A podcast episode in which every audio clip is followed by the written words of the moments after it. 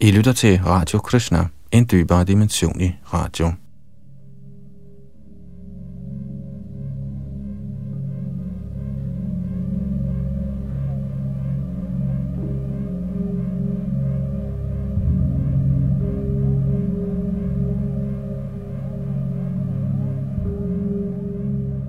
I det kommende skal det handle om bevidsthedens mysterium.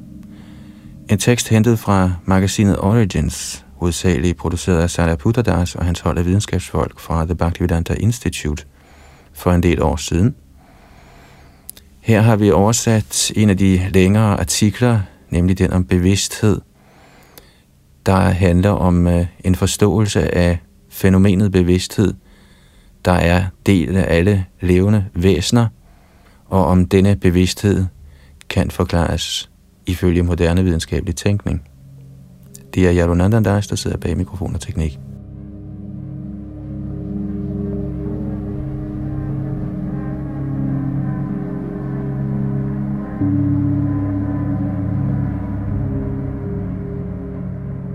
Den moderne videnskab studerer hjernens afkroge, men kan den forklare bevidsthed som fænomen? Efter at videnskabspsykologien, som talemåden siger, først mistede sin sjæl, mistede den senere sin bevidsthed og lader endeligt til at være gået helt fra forstanden, skrev filosof Herbert Fiegel, leder af Minnesotas Center for Videnskabsfilosofi. Således opsummerer han en af de mest grundlæggende tendenser i moderne tænkning, nemlig at reducere alle åndelige og mentale fænomener til udelukkende at være biokemiske hjernefunktioner.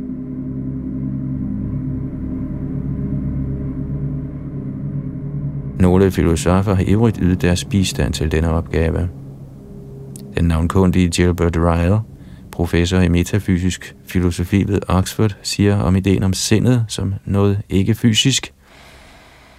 Jeg citerer, Jeg vil tale om den med tilsigtede grovhed som dogmet om spøgelse i maskinen. Jeg håber at kunne bevise, at den er helt falsk, og her ikke falsk i detaljer, men i princippet. Citat slut. En af de filosofiske åndsretninger, de eliminerende materialister, går så vidt som til at foreslå, at man helt sletter ord som bevidsthed, følelse, oplevelse eller smerte fra ordforrådet af videnskabelige diskussioner. De hævder, at disse ord er rent subjektive og således ikke har nogen reel mening, selvom dette strider imod al praktisk erfaring – i sin beskrivelse af denne tilgang udtaler filosof Richard Roytree ved Princeton, at en fortaler for denne anskuelse kunne fortælle en anden. Det vil gøre livet lettere for os, hvis vi i fremtiden ville sige, mine C-fibre reagerer, i stedet for at sige, jeg har smerter.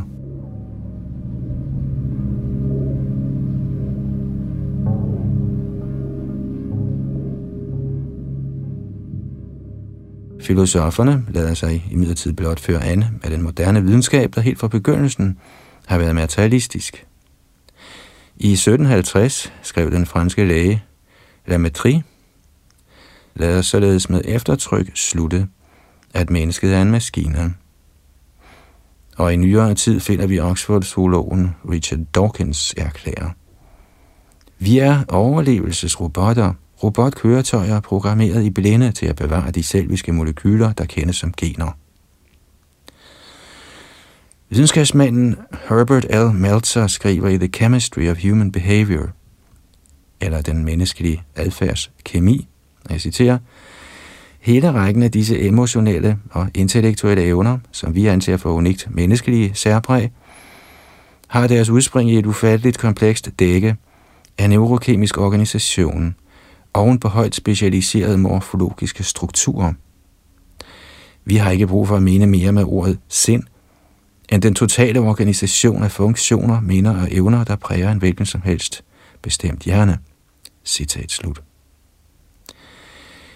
Mange videnskabsfolk ser ingen problemer i de dybtgående, afpersonaliserende sociale og psykologiske effekter ved denne anskuelse. Professor John Taylor ved King's College, London, udtaler, Sindet lader nu til at være et næsten kraftløst ledsagefænomen ved den fysiske hjerne. Han tilføjer, at erkendelsen af denne kendskærning, citat, vil medføre en total ødelæggelse af folks forståelse af deres plads i verden, samt desuden underminere samfundets traditionelle institutioner. Citat slut. Hvilken løsning foreslår han? Han appellerer helt enkelt til, at, som han siger, vi må få gjort folk klar til at leve i en deterministisk verden.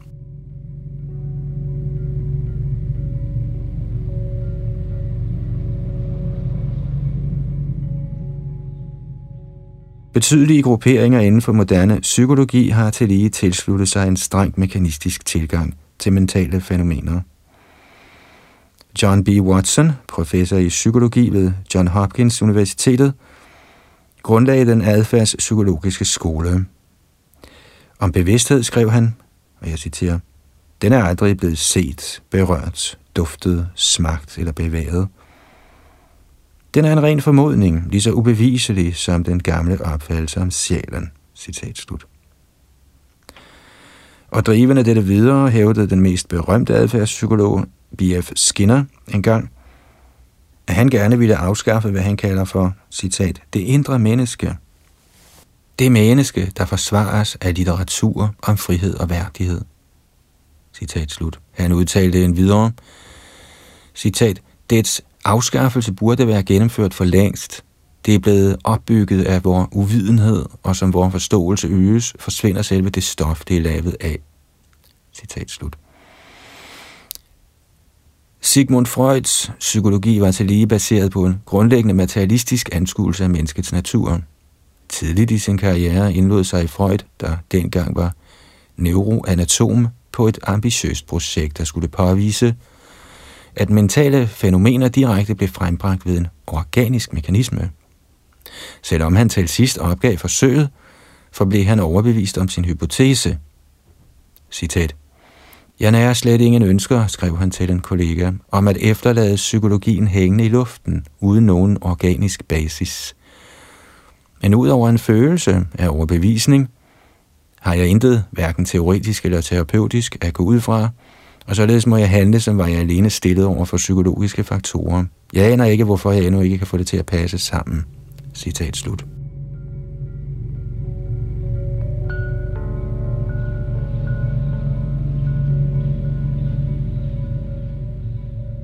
I nyere tid har nogle forskere sluttet, at hvis mennesket kun er en raffineret tankemaskine, kunne de formentlig selv bygge sådanne maskiner. En ledende computerforsker, Marvin Minsky, ved MIT, mener, at en maskine snart vil blive skabt med, citat, et almindeligt menneskes gennemsnitsintelligens. Maskinen vil være i stand til at uddanne sig selv. På nogle få måneder vil den være på niveau med et geni, nogle måneder senere vil dens kræfter være hinsides beregning. Citat slut. Så tilføjer Minsky, er vi heldige, vil de holde os som kæledyr.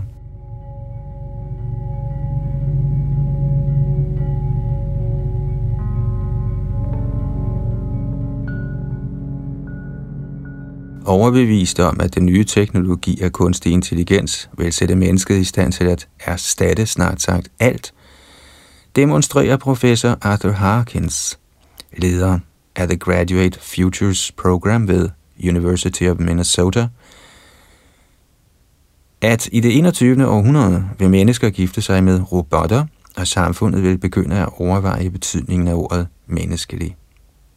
Denne vision af en fremtid, prydet med menneskelignende computere, kan virke pigerne på science fiction dyrkere – men hvor vel stemmer det med, hvad det egentlig vil sige at være menneskelig. Hvor tanker, følelser og ønsker ligger ved selve roden af det, vi kalder menneskelig erfaring. I deres forhastede forsøg på at ligestille raffinerede maskiner med mennesker, er mange filosofer, psykologer og forskere trampet hen over visse fundamentale forskelle mellem de to. Årsagen til deres forvirring kan spores til den moderne videnskabs grundlæggende strategi, der fastholder, at alting kan forklares ifølge relativt simple fysiske love. Bevæbnet med denne mekanistiske antagelse kan forskere indlade sig på studier af hjernen med et rimeligt håb om i sidste ende at være i stand til at gøre rede for, kontrollere og kopiere enhver af dens funktioner, herunder det, vi kalder bevidsthed.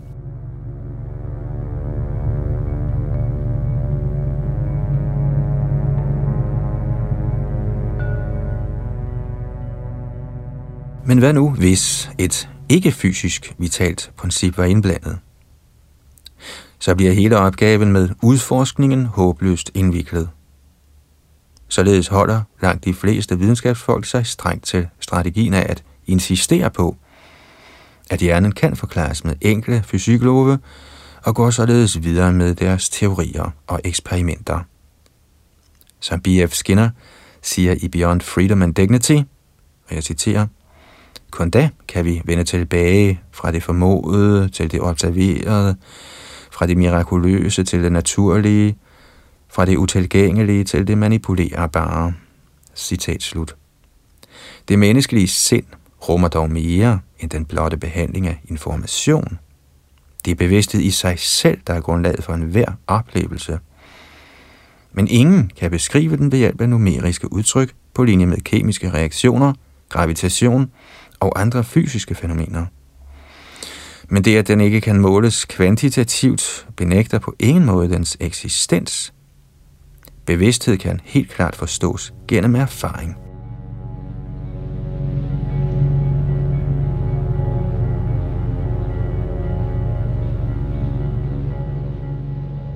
Dette peger på en alvorlig begrænsning i den mekanistiske tilgang, nemlig at den alene er i stand til at beskrive adfærd i forbindelse med bevidsthed, men ikke selve bevidstheden. Stillet over for denne vanskelighed vælger mange forskere snarere end at indrømme, at bevidsthed er hinsides fysisk forklaring, at karakterisere den som intet mere end indviklede adfærdsmønstre. Denne misopfattelse lader dem antage, at maskiner og computere af tilstrækkeligt raffinement kan blive bevidste.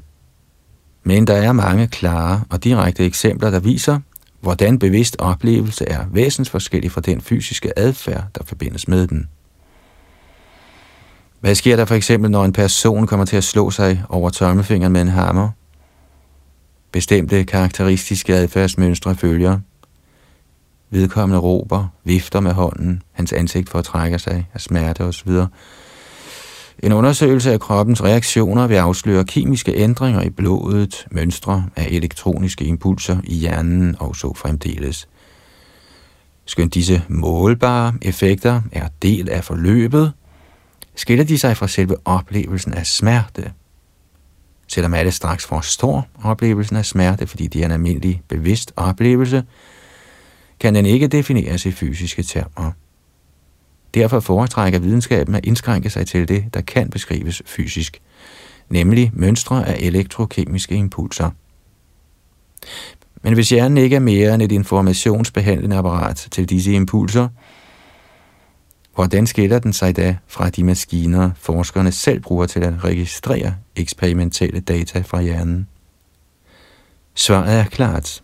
I vores beskrivelse af maskinens funktion har vi ikke behov for at indføre nogen opfattelse af smerte. Det vil sige, at vi har intet behov for at antage, at maskinen føler smerte. Det samme gælder for en beskrivelse af hjernen. Alligevel ved vi gennem erfaring, at en person føler smerte. Derfor er begrebet oplevelse af smerte noget uafhængigt og klart adskilt fra alle vores idéer og udtalelser om, hvordan maskiner og hjerner fungerer.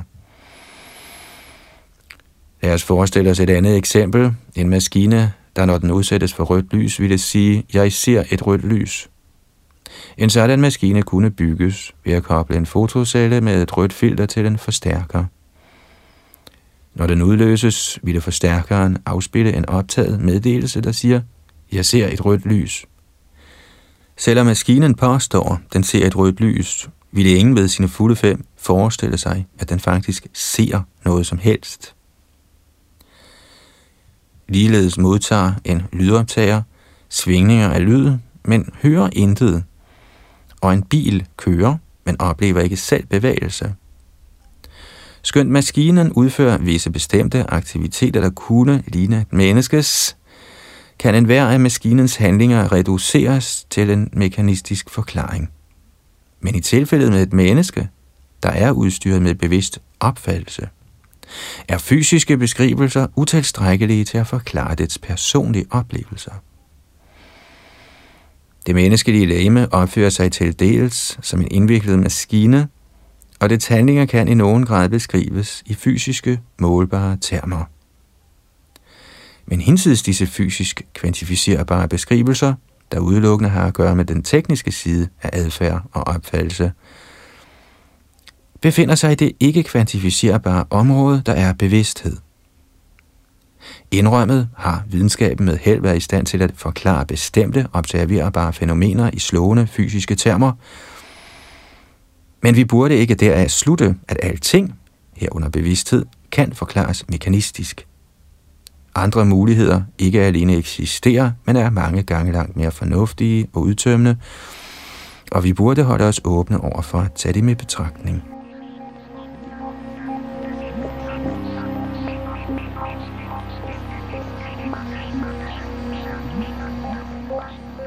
Selv Thomas Huxley gjorde opmærksom på, at bevidsthed af natur ikke kunne reduceres yderligere. Han sagde, citat, Jeg forstår materialismens hovedsagelige grundsætning som værende den, at der intet er i universet ud over stof og kraft, samt at alle naturens fænomener kan forklares ved udledning fra de særpræg, der tilskrives disse to primitive faktorer. Det forekommer mig temmelig klart, at der er en tredje ting i universet, nemlig bevidsthed, som jeg hverken kan få til at være stof eller kraft eller nogen mulig omdannelse af disse. Citat slut.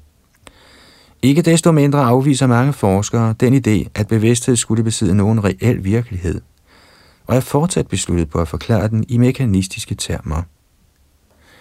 En populær gængs teori kendt som funktionalisme, der opstiller rammer til forskning i kunstig intelligens, henviser sindets aktiviteter til computerlignende reaktioner på ydre stimuli.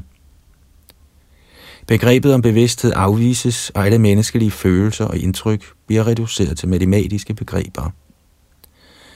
I tilfældet med for eksempel en hovedpine, bliver selve oplevelsen af smerte, som vi naturligt oplever som hovedpinen, slet ikke taget i betragtning. Så hvad er en hovedpine? Lige så svært det er at tro, udtaler MIT-forskeren i kunstig intelligens Jerry A. Fodor, en af funktionalismens hovedfortalere, at, citat, det at have hovedpine er at være disponeret for udvise et bestemt mønster af forhold mellem den stimulans, man udsættes for, og den reaktion, man udviser. Citat slut. Med andre ord bliver det, han kalder for hovedpine, defineret som værende et eller andet hjernesoftware, der får os til at opføre os som om vi havde en hovedpine. Men selve smerten lades ud af billedet, fordi smerte ikke kan skrives ind i et computerprogram.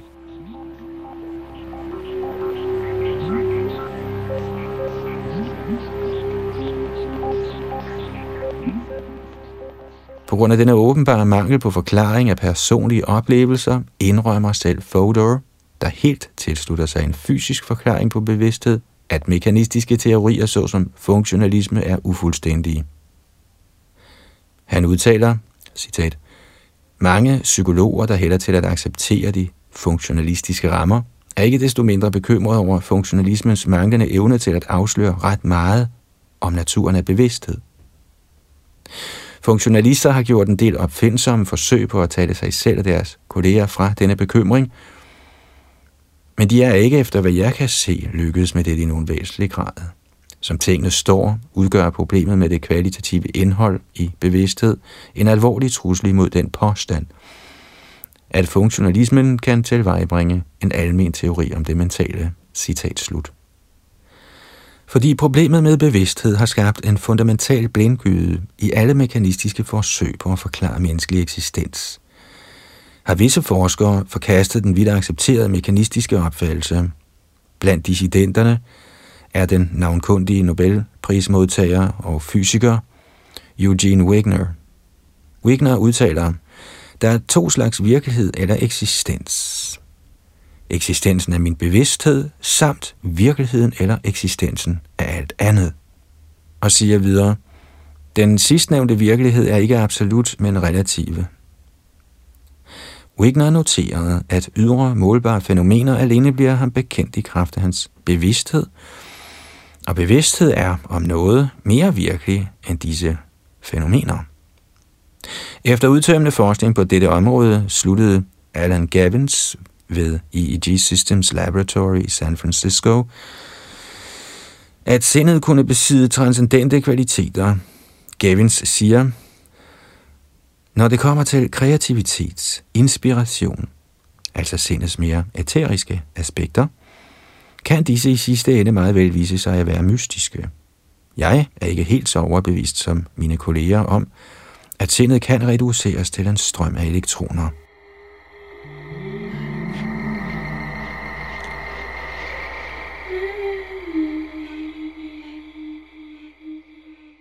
Et historisk overblik over problemet med krop og sind. Gennem historien har mange forskere og filosofer grublet over, hvordan man definerer det subtile og bemærkelsesværdige sind. Analysen af forholdet mellem bevidsthed og hjerne kendes i vestlig tænkning som krop- og sind-problemet. Vi har set, at bevidsthed ikke lader sig forklare fysisk, men dette efterlader stadig mange ubesvarede spørgsmål. Hvad nøjagtigt er bevidsthed, og hvordan relaterer den til hjernen? Hvis den udelukkende er et produkt af hjernens højere nervecentre, kunne man muligvis forklare den med en ikke-kvantitativ beskrivelse af hjernen. Eller kan det være, at bevidsthed er forbundet med en adskilt entitet, der er gennemgribende tilsluttet hjernen? I vestlig tænkning er ordene selv og sind blevet brugt ombytteligt til at definere denne entitet. Indtil videre skal vi af denne grund også bruge ordene sind og selv i denne bestemte betydning. Men vi vil senere gøre opmærksom på en fundamental adskillelse mellem sindet og det bevidste selv. Traditionelt har vestlige tænkere opfattet bevidstheden eller sindet som ikke fysisk og tydeligt adskilt fra hjernen. En velkendt sind-krop-teori af denne type blev fremsat af den franske 1600-tals matematiker og filosof René Descartes. Hans dualistiske opfattelse postulerede to slags substanser, mental og læmelig. Det essentielle i en mental substans er, at den har tanker og er bevidst om dem. Og det essentielle i en læmelig substans er, at den har en position i rummet. Sind og stof kan og vil interagere og påvirke hinanden. Stoffets påvirkning på sindet kaldes for oplevelse, og sindets påvirkning på stoffet kaldes for udøvelse af vilje. Således blev teorien kendt som interaktionisme.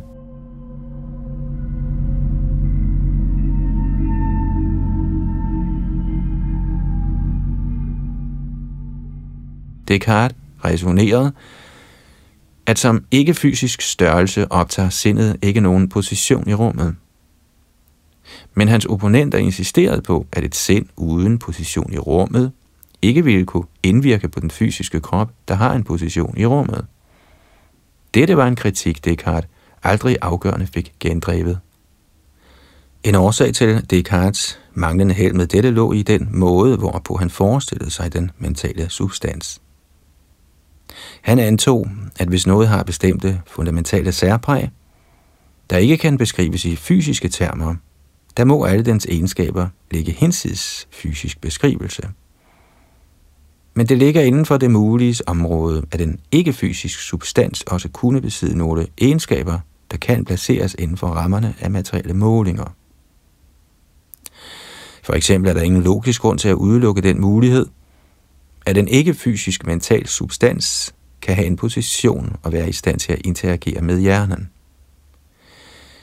Men modstanderne af Descartes' teori, til hvilke de fleste fysikere kan henregnes, afviser på det kraftigste sådan vekselvirkning, da dette ville bryde imod loven om bevaring af energi og momentum. Hvis en ikke-fysisk størrelse, sindet, påvirker hjernen, ville dette være tilbøjeligt til at ændre hjernens energiniveauer, hvad en fænomenfysiker ville finde uacceptabelt, fordi det strider imod deres ligninger, der definerer fysiklovene. Disse ligninger specificerer, at materien udelukkende bevæger sig ifølge årsager, der styres af fysikkens love. Skulle ikke fysiske årsager og love være involveret, var fysikkens ligninger ej længere tilstrækkelige til at beskrive stoffets bevægelser.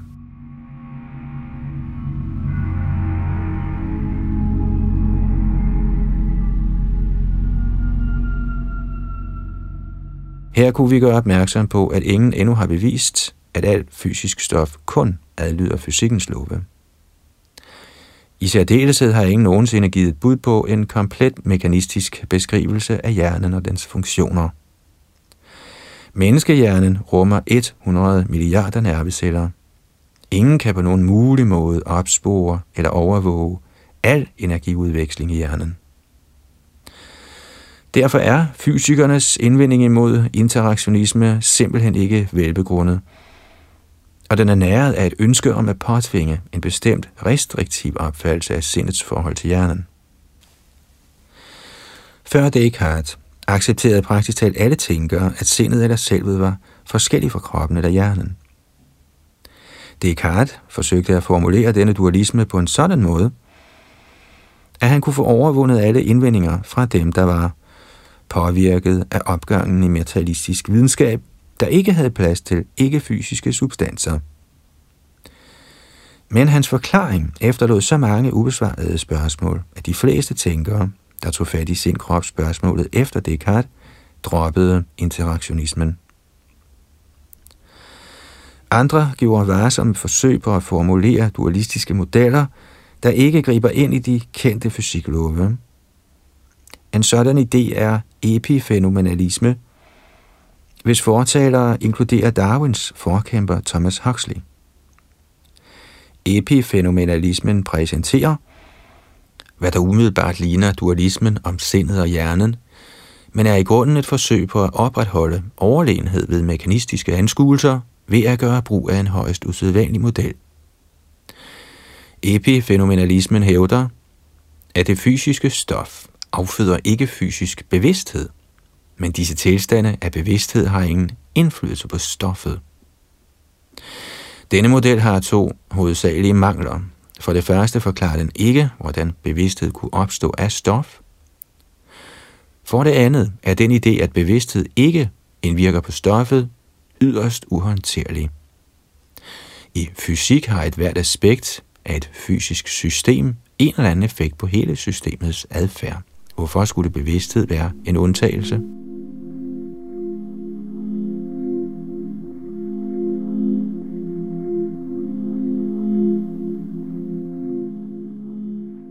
En ikke-dualistisk tilgang. En anden åndsretning, monismen, gør gældende, at sindet og hjernen er det samme. Der er et antal forskellige monistiske modeller. Nogle benægter bevidsthed, og andre identificerer den med fysiske strukturer i hjernen. En sådan åndsretning hævder, at materien iboende besidder attributtet af bevidsthed.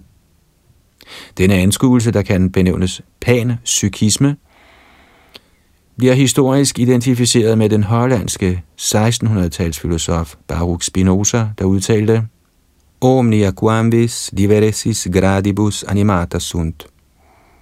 At alting i tilværelsen i en eller anden grad er besjælet eller bevidst. Spinoza troede på en universel substans, hver del af hvilken både har fysiske og psykiske egenskaber. Ifølge denne anskuelse kunne sågar et atom besidde en eller anden grad af dunkel bevidsthed, og som mere komplekse mønstre af fysisk stof udviklede sig, ville tilsvarende mere komplekse former af bevidsthed opstå. Sådanne idéer er brugbare for biologerne, der næsten uden undtagelse tror, at livet har udviklet sig fra materien ved fysiske love. Givet en sådan mekanistisk formodning, opstår problemet med at forklare oprindelsen til bevidsthed. Panpsykisme, der tilskriver sågar uorganiseret fysisk stof en eller anden grad af bevidsthed, kan give en mulig evolutionær forklaring. En fortaler for denne tilgang er den tyske zoolog Bernhard Reinsch. Han postulerer i tilføjelse til materiens fysiske egenskaber, hvad han kalder for parallelle psykiske komponenter, såsom bevidsthed. Han udtaler, molekyler og atomer burde også krediteres for grundlæggende parallelle komponenter af en eller anden art. Og han siger videre, Disse parallelle processer kan genkendes som så, kun efter, at de henholdsvise molekyler er blevet del af den psykologiske substans, altså nerve- og sanseceller, på en organisme. Sådan at de parallelle komponenter danner et kompleks af bevidsthedsfænomener, der kan i gåseøjne erfares. En tydelig vanskelighed med denne tilgang til panpsykismen er enheden af bevidsthed. Hvis hvert atom er særskilt bevidst, hvilken mekanisme integrerer da deres bevidsthed? Hvorfor skulle et kulstofatom for eksempel i en menneskehjerne føle noget andet, end når det befinder sig i et stykke træ? Og siden hjernen kun er en kombination af forskellige atomer, hvorfor er hjernens bevidsthed da forenet, og ikke kun totalsummen af alle disse atomiske bevidstheder? Denne vanskelighed blev gjort opmærksom på af Nobelpristager og neurobiolog John C. Eccles, der skrev, citat, Hidtil har det været umuligt at udvikle nogen neurofysisk teori, der forklarer, hvordan en mangfoldighed af hjerneaktivitet kommer til at blive synkroniseret, sådan at der er en forenet bevidst oplevelse af en global eller samlet skikkelse. Hjernens processer forbliver uensartede, hvilke i essens er de individuelle handlinger af utallige neuroner, der er indbygget i komplekse kredsløb. Citat slut.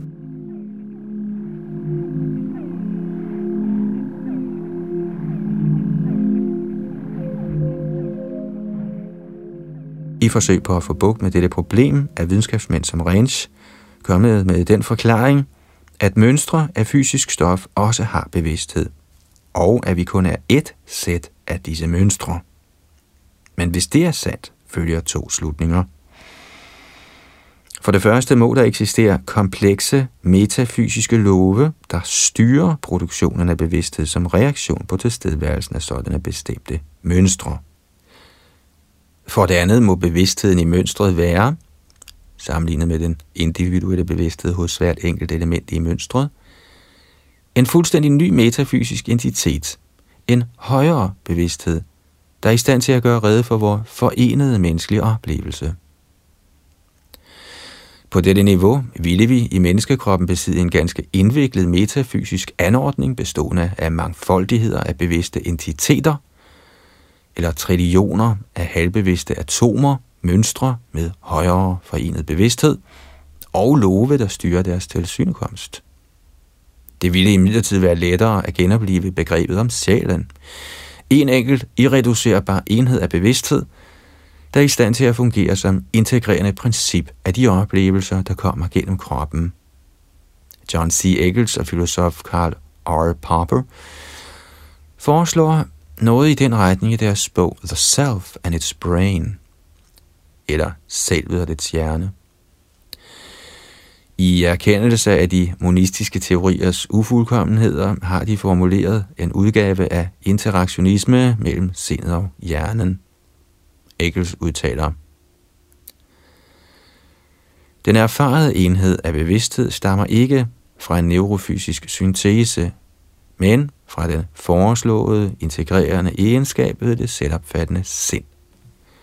Popper giver adskillige stærke argumenter til støtte for sindets ikke-fysiske natur og gør opmærksom på, at bevidst oplevelse er virkelig og direkte bliver erfaret af det bevidste selv, selvom den er uforklarlig med vores begreber om materien.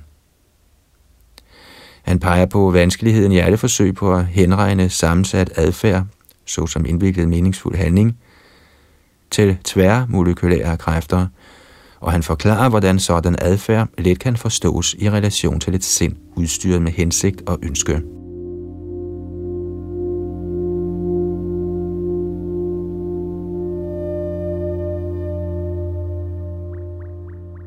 Selvom de støtter dualistiske idéer om sindet og kroppen, holder Papa og Eggels stadig fast i den idé, at sindet har en fysisk oprindelse, hvilket antyder, at det på en eller anden måde affødes af stoffet og derefter interagerer med det. Men som vi tidligere har konstateret, fører en sådan uforudsigelig opståen af et klart adskilt ikke-fysisk sind fra materien til alvorlige vanskeligheder, og der især, hvordan kunne det ske? Popper og Eccles ved det ikke. Popper indrømmer selv, citat, fra en evolutionær synsvinkel betragter jeg det selvopfattende sind som et produkt, der er opstået fra hjernen. Nu ønsker jeg at understrege, hvor lidt der siges ved at sige, at sindet er opstået fra hjernen.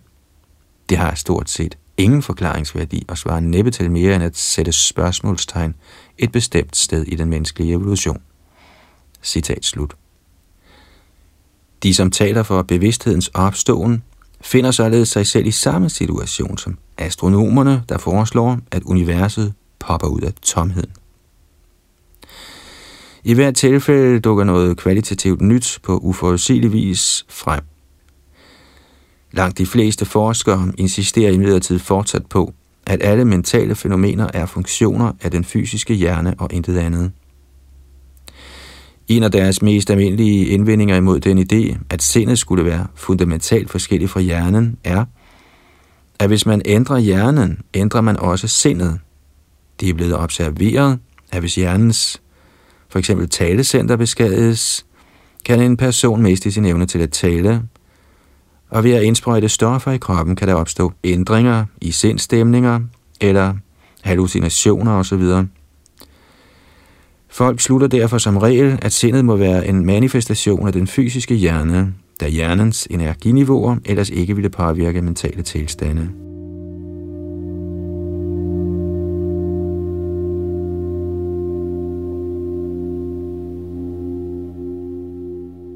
Dette er ikke den eneste mulige fortolkning. En sådan korrelation kunne skyldes et ikke-fysisk sind, der bruger hjernen til at udføre forskellige funktioner på en måde, der kunne minde om måden, hvorpå en person bruger en computer. Denne opfattelse blev støttet af den navnkundige neurokirurg Wilder Penfield. Hvis omfattende undersøgelse af hjernefunktioner fik ham til at slutte, at, citat, det er en forstand af sindet med dens mekanismer, der programmerer hjernen. Citat slut. Sindet kan se ud til at blive afhængig af hjernen, ligesom en forretningsmand, der benytter en computer til lageropgørelsen, bliver afhængig af computeren til sit arbejde.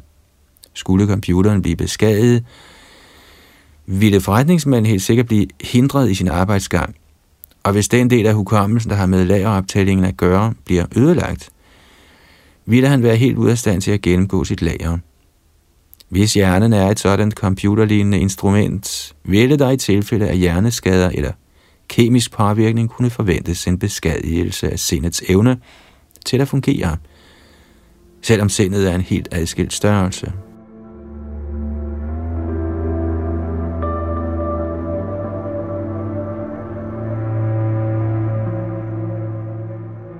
Empiriske beviser for et bevidst selv – Indtil videre har vi analyseret ulemperne ved den mekanistiske forståelse af bevidsthed og har historisk berørt kropsindspørgsmålet. I vores diskussion har vi indført begrebet om, hvordan sindet vekselvirker med hjernen, meget ligesom en programmør og hans computer. En skeptiker kunne spørge, om der eksisterer nogen direkte empiriske beviser til støtte for dette. Det gør der så afgjort, skønt de ligesom andre empiriske beviser er genstand for varierende fortolkninger. Eksempler på opdagelser, der viser, at sindet er uafhængigt af den fysiske hjerne og krop, kan man finde i forskningen i nærdødsoplevelser, NDO, og reinkarnationsminder. NDO rummer ud af kroppen oplevelser, i hvilke folk rapporterer at have jagtet deres fysiske krop og begivenheder i relation til den, uden for kroppen under alvorlige sygdomme eller fysiske traumer, der fører til bevidstløshed. Et typisk tilfælde kunne involvere en person, der er blevet genoplevet fra et hjertestop og fortæller, at han fra et sted uden for kroppen i akt 2, hvordan hospitalspersonalet forsøgte at få ham genoplevet. På sådanne tidspunkter er hjernens funktioner, ifølge standard medicinsk opfattelse, svækket, hvilket indikeres af bestemte hjernebølger og patienten skulle være bevidstløs, hvis altså bevidstheden udelukkende er hjernens frembringelse.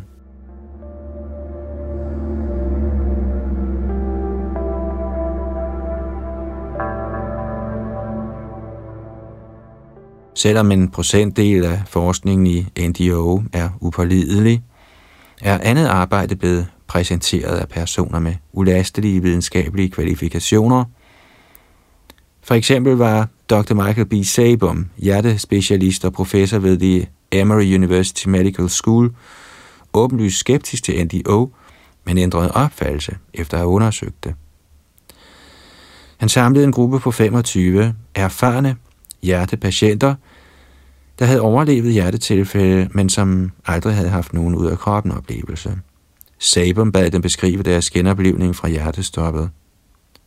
Ud af disse begik 20 alvorlige fejl i deres beskrivelse af en hospitalsmæssig hjerte-lunge-redning, HLR. Tre gav en begrænset, men korrekt beskrivelse, og to hævdede, at de intet vidste om HLR. En anden gruppe bestod af 32 patienter, der havde rapporteret ud af kroppenoplevelser.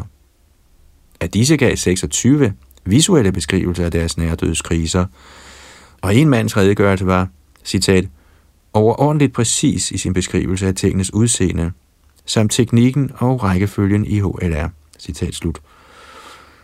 I kontrolgruppen gav ikke en eneste person nogen detaljeret beskrivelse af de medicinske procedurer forbundet med deres genoplevelser, mens der i gruppen med ud af kroppen oplevelser var seks, der var i stand til dette, skønt de skulle have været bevidstløse på det tidspunkt.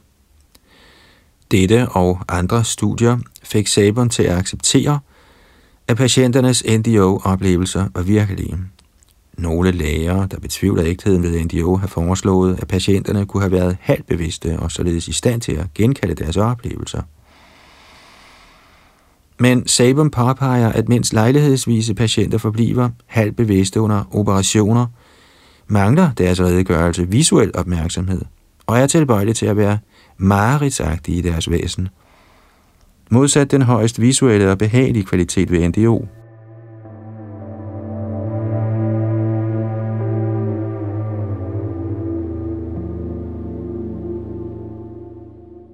Andre foreslår også den mulighed, at NDO er et produkt af en bestemt kulturel eller religiøs baggrund, der på en eller anden måde får patienten til at forestille sig en NDO. For at undersøge denne mulighed, interviewede Sabo Mutali patienter og fandt, at NDO sker i 40% af tilfældigt adspurgte nærdødsoplevende, uden nogen korrelation til alder, køn, race, geografisk placering, størrelse af samfund, varighed af uddannelse, erhverv, religion, kirkegang eller tidligere kendskab til NDO. Dr. Russell Noyes og Dr. Richard Blacher har foreslået, at NDO er en psykologisk reaktion på ens erkendelse af den nært forestående død. Et forsøg fra egoets side på at bevare sig selv ved at tage tilflugt i en fantasiskabelse. Sabum gør dog opmærksom på, at NDO er blevet indberettet i tilfælde af uventede nærdødskriser. For eksempel beskrev en mand, citat, jeg kom gående hen over parkeringen for at sætte mig ind i min bil. Jeg besvimede. Jeg husker ikke, at jeg ramte jorden. Det næste, jeg husker, er, at jeg befandt mig ovenover bilerne, svævende. Jeg havde en rigtig underlig fornemmelse, en følelse af flyde. Jeg så i virkeligheden ned på min egen krop, mens fire eller fem mænd kom løbende hen imod den. Jeg kunne høre og forstå, hvad disse mænd sagde. Citat slut. På basis af sin omfattende forskning og grundige analyse af forskellige alternative forklaringer, nåede Sabum frem til følgende konklusion angående sind-hjernes spørgsmålet.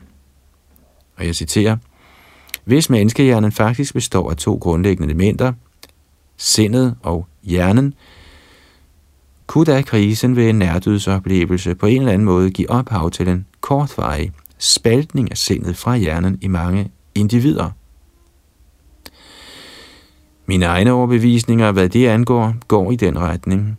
Ud af kroppen-hypotesen ser helt enkelt ud til at passe bedst med de forhåndenværende data.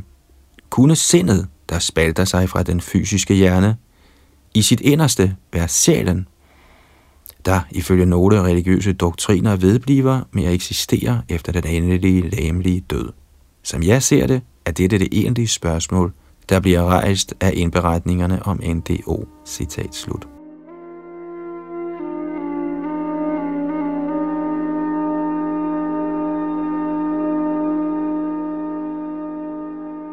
Rapporter og minder om tidligere liv har også hyppigt været præget af unøjagtigheder og bedrag.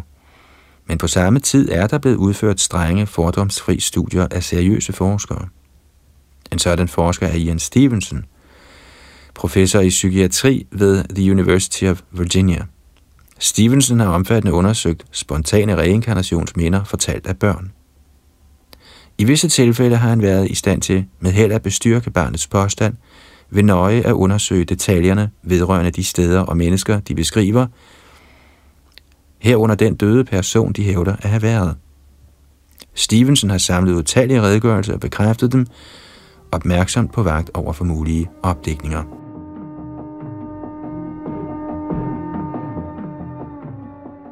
Et eksempel er tilfældet med Sukla, datter af en bengalsk jernbanearbejder, i sin barndom ville hun vugge en pude i sine arme, ligesom en dukke, og kaldte den Minu. Hun opførte sig som var Minu hendes datter, og hun talte også om Minus far og hans to brødre. Ifølge Sukla boede de alle i Bhatpade, og hun insisterede på, at hendes forældre skulle tage hende derhen. Suklas far undersøgte sagen og fandt ud af, at der i Bhatpade havde levet en kvinde ved navn Manner, der var afgået ved døden nogle år tidligere og havde efterladt sig en lille pige, der hed Minu. Suklas far blev overbevist om, at hans datter tidligere havde levet som Mana. Da Sukla af sin familie blev bragt til Bhatpat, ledte hun dem til huset, hvor Mana havde boet. Så i en gruppe på over 30 fremmede udpegede hun Manas mand, svigermor og svoger, såvel som pigen Minu. Disse detaljer og mange andre blev nøje grænsket og sammenholdt.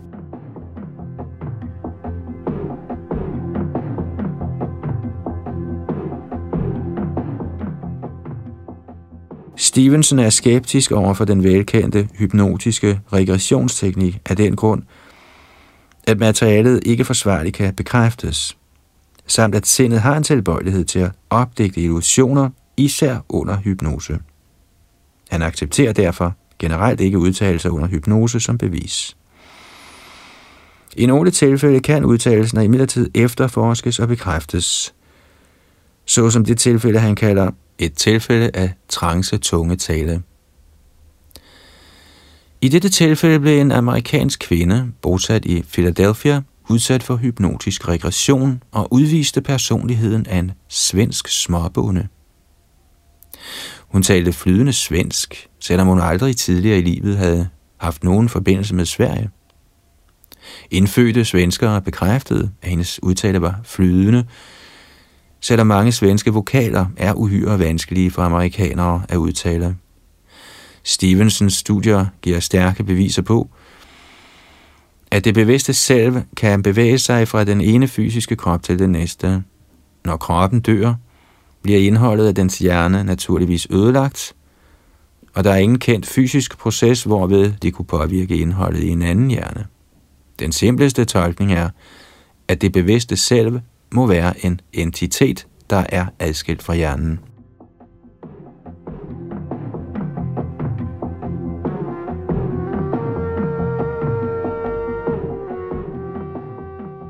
En ikke-mekanistisk beskrivelse af bevidsthed. Her vil vi gerne indføre en alternativ løsning på sind-krop-problemet.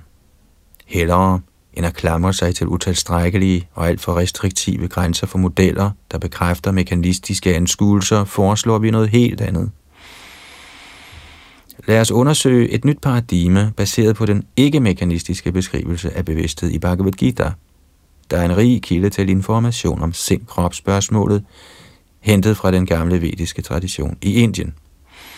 Det er en anskuelse, der på en gang er simpel, forståelig og logisk konsekvent. I vores tidligere gennemgang af teorien om panpsykisme blev den idé fremsat, at individuelle atomer besidder en ubetydelig grad af bevidsthed, Vi noterede mange vanskeligheder ved denne bestemte teori om bevidsthed. Men hvad nu, hvis der var et særligt atom, der var bevidst om hele kroppen? Bhagavad Gita bekræfter, at der i kroppen befinder sig en bestemt entitet, det bevidste selv, og befæster dette som et irreducibelt individuelt kvanta eller atom af bevidsthed. Det bevidste selv står over hjernen og dens funktioner. Den er ikke en hypotetisk entitet. Eksistensen og naturen af det bevidste selv kan undersøges gennem direkte og reducerbar indsigt, der kan opnås gennem udøvelse af yogateknikker. Det bevidste selv kan være forbundet med forskellige typer af materielle kroppe, menneskelige som ikke-menneskelige, og kan vandre, ikke alene inden for en art, men mellem arter. Det er også i stand til at fungere adskilt fra nogen materiel krop. Dets primære særpræg er af ikke-fysisk art, det vil sige, at det ikke forsvarligt kan beskrives i kvantitative termer. Alligevel optager det en position i rummet, og det handler til integration af utallige indtryk, tanker og følelser til en samlet tilstand af opmærksomhed. Det bevidste selve interagerer ikke med det fysiske stof efter de kendte fysiklove, såsom loven om gravitation eller lovene om elektromagnetisme. I stedet adlyder det et sæt love, der kunne kaldes højere psykologiske love. Disse omfatter loven om karma, i det sidste kapitel vil vi diskutere naturen af det bevidste selv i større detaljer.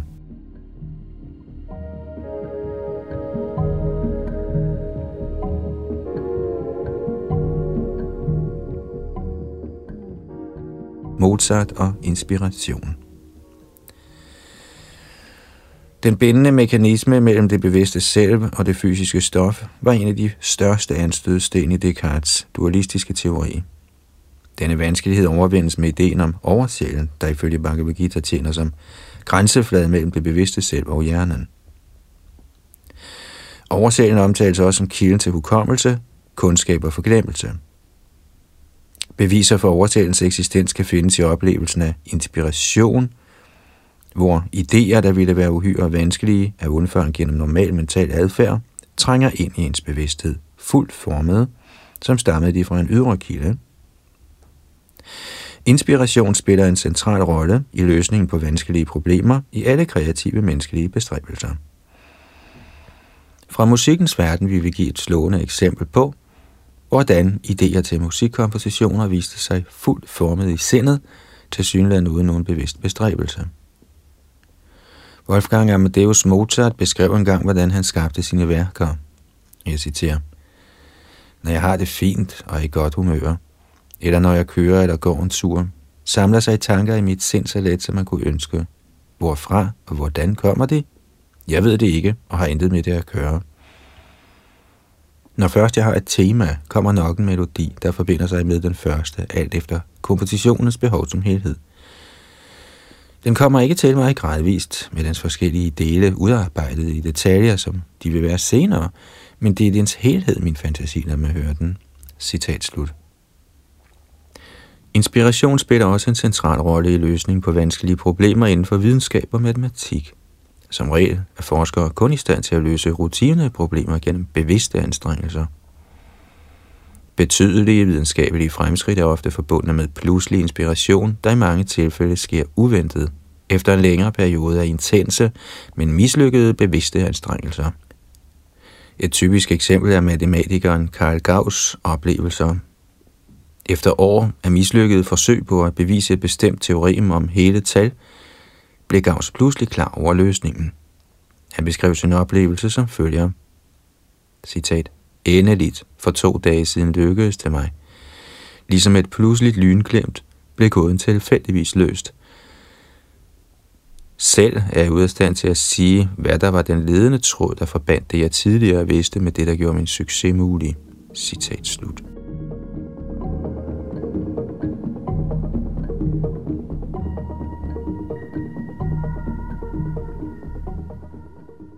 Ud fra disse hændelser ser vi, at fænomenet inspiration har to betydelige særpræg.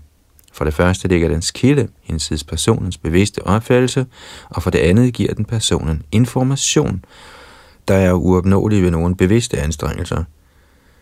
Den berømte franske matematiker Henri Poincaré blev efter dybt at have grundet over inspirationsfænomenet i sit arbejde foranledet til at overveje et begreb, der kunne minde om ideen om oversælen.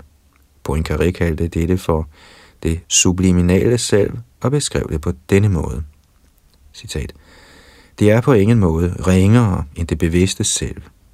Det besidder takt, fin følelse. Det er i stand til at træffe de rigtige valg, til at spå. Hvad kan jeg sige? Det er bedre til at spå end det bevidste selv, siden det lykkes, hvor det andet har fejlet. Med et ord, står ikke det subliminale selv over det bevidste selv. Citat slut. Efter at have nærmet sig den tanke, træk Poincaré i land ved at sige, citat, Jeg indrømmer, at jeg for min egen del ikke ville kunne fordrage, at skulle acceptere dette. Citat slut. Han kommer derefter med en mekanisk forklaring på, hvordan det subliminale selv, anskuet som en maskine, kunne forklare det jagtede fænomen af inspiration. Poincaré foreslog, at det subliminale selve på mekanisk vis må afprøve mange tilfældige kombinationer af matematiske symboler, indtil det til sidst finder en kombination, der tilfredsstiller ønsket hos det bevidste sind om et bestemt matematisk resultat.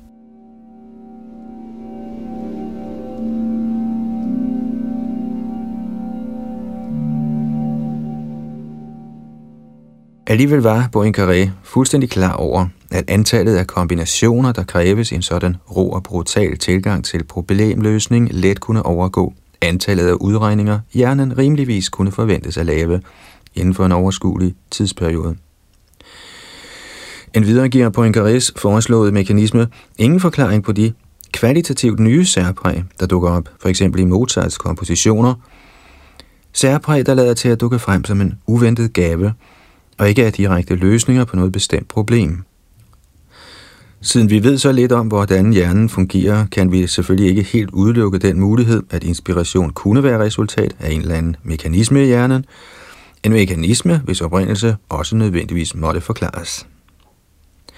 I midlertid er det for nærværende heller ikke muligt at bevise, at inspiration faktisk stammer fra en sådan mekanisme, og derfor skal den mulighed, at den kan skyldes den altgennemtrængende overbevidsthed, ikke alt for hurtigt afvises.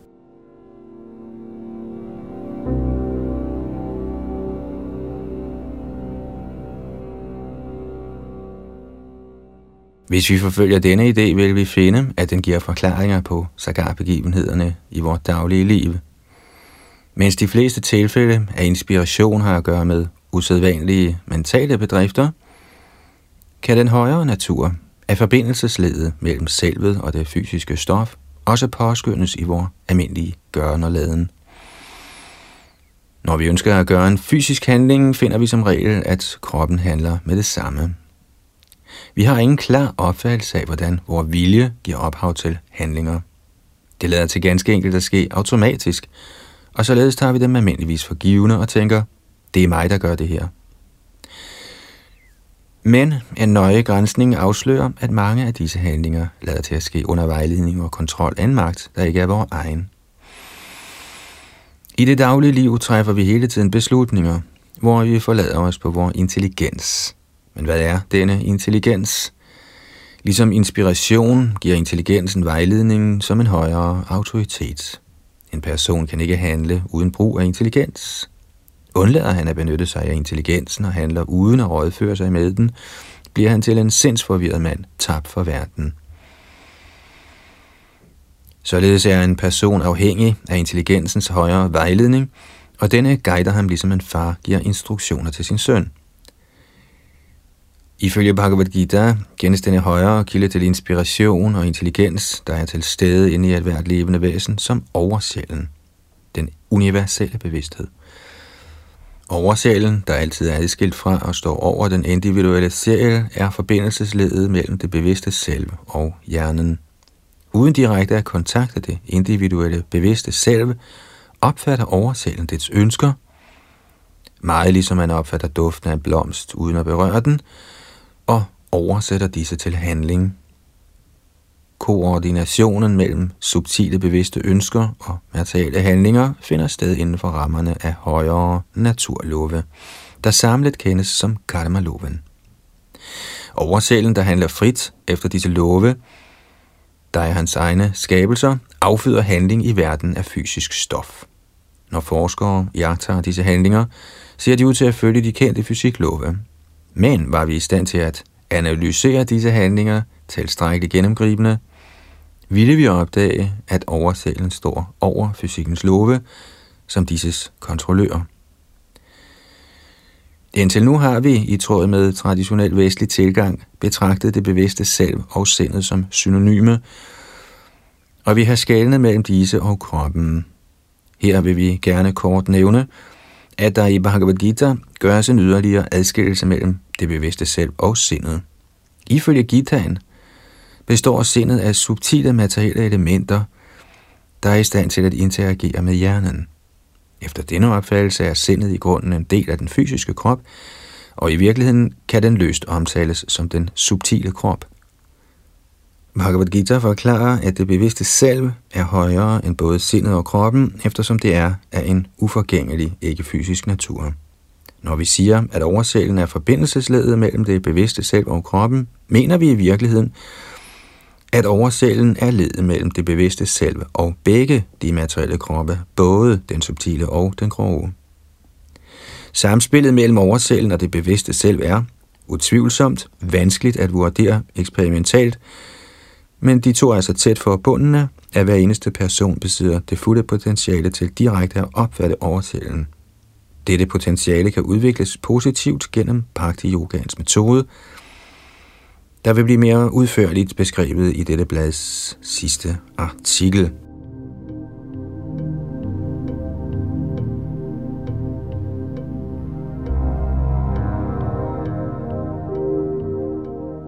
Og det var altså hentet fra det blad, som The Bhaktivedanta Institute udgav for en del år siden, der hedder Origins, hvor der er en del rigtig gode videnskabelige artikler omhandlende naturen af bevidsthed og de ting, videnskaben normalt ikke kan forklare.